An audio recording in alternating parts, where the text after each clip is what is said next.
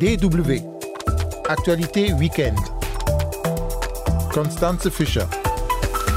Bonsoir à toutes et à tous. Bienvenue à l'écoute de la DW. Il est 17h en temps universel, une heure de plus dans nos studios en Allemagne et nous sommes ensemble pour une heure d'infos et de magazines.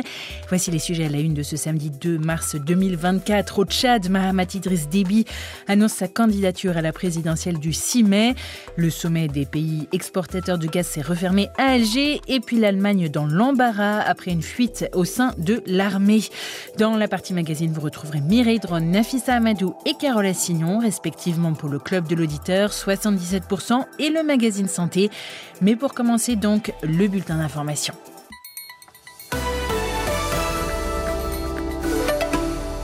Trois jours après la mort de son principal rival, Mahamat Idriss Déby Itno a annoncé sa candidature à la présidentielle du 6 mai 2024. Au pouvoir depuis 2021, le chef de la junte portera les couleurs de la coalition de partis pour un Tchad uni. Un peu plus de deux mois avant le scrutin, celui-ci s'annonce prometteur pour le fils de l'ancien président, le maréchal Idriss Déby Itno. Pas de rival sérieux et une opposition muselée ou violemment réprimée. Mercredi dernier, Yaya Dilo, cousin et principal rival du chef de l'État dans la cour course présidentielle a été tué par l'armée dans l'assaut du siège de son parti.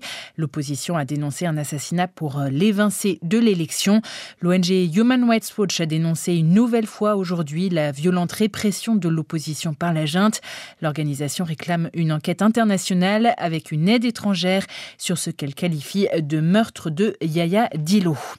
En République démocratique du Congo, la conclusion du parquet selon laquelle l'opposant chérubin Okende s'est suicidé a été rejetée par son parti et des défenseurs des droits humains qui réclament désormais une contre-expertise.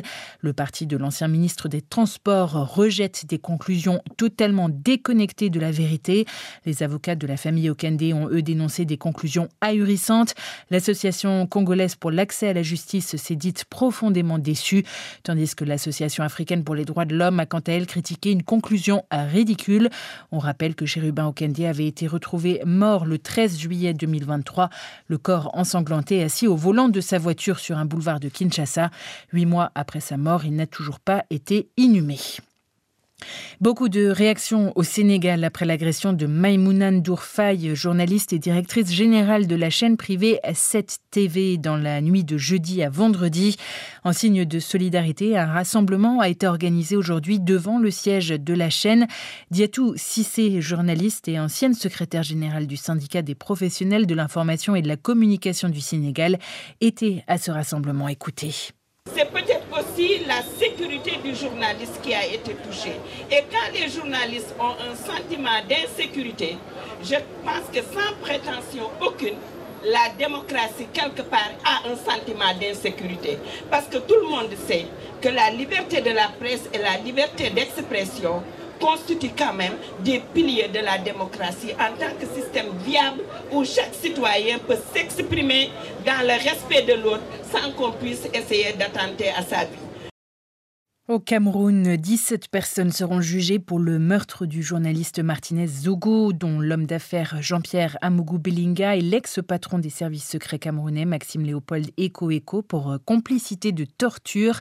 Selon l'ordonnance de renvoi consultée par l'agence France Presse, des charges suffisantes ont été établies contre les inculpés pour mettre fin à l'information judiciaire.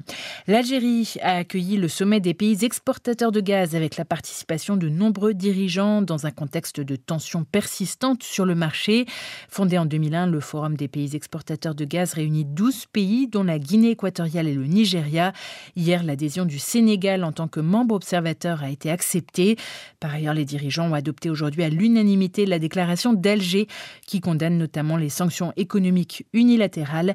Un message destiné en particulier aux États-Unis et aux pays occidentaux qui ont pris des sanctions unilatérales à l'égard de la Russie depuis son invasion à l'Ukraine. Et en Allemagne, Olaf Scholz promet une enquête très approfondie après un soupçon de grave fuite dans l'armée allemande. La controverse a émergé après la diffusion vendredi en Russie sur des réseaux sociaux d'échanges présumés entre plusieurs officiers allemands sur des livraisons d'armes à l'Ukraine. Si les échanges devaient se révéler authentiques, ils placeraient Berlin en situation difficile. De nombreux responsables allemands voient dans cette histoire une opération de Moscou pour peser dans le débat allemand sur les livraisons d'armes à l'Ukraine. Jusqu'ici, Berlin refuse de livrer des missiles Taurus, pourtant réclamés depuis longtemps par Kiev. Le président ukrainien Volodymyr Zelensky a par ailleurs réitéré un appel à ses alliés occidentaux pour qu'ils fournissent à son pays davantage de systèmes de défense aérienne et plus rapidement. Après de nouvelles attaques russes, celles-ci ont fait au moins sept morts. Elles visaient la ville portuaire d'Odessa sur la mer Noire. Et puis plus de 3000 personnes ont défilé ce samedi dans le centre du Cap en Afrique du Sud pour la marche annuelle des fiertés LGBT+. Un défilé qui a été aussi l'occasion de réaffirmer la position de l'Afrique du Sud parmi les rares pays africains à reconnaître les droits des personnes queer. L'homosexualité demeure illégale dans 30 pays du continent et plusieurs États ont récemment adopté de strictes lois anti-LGBTQ.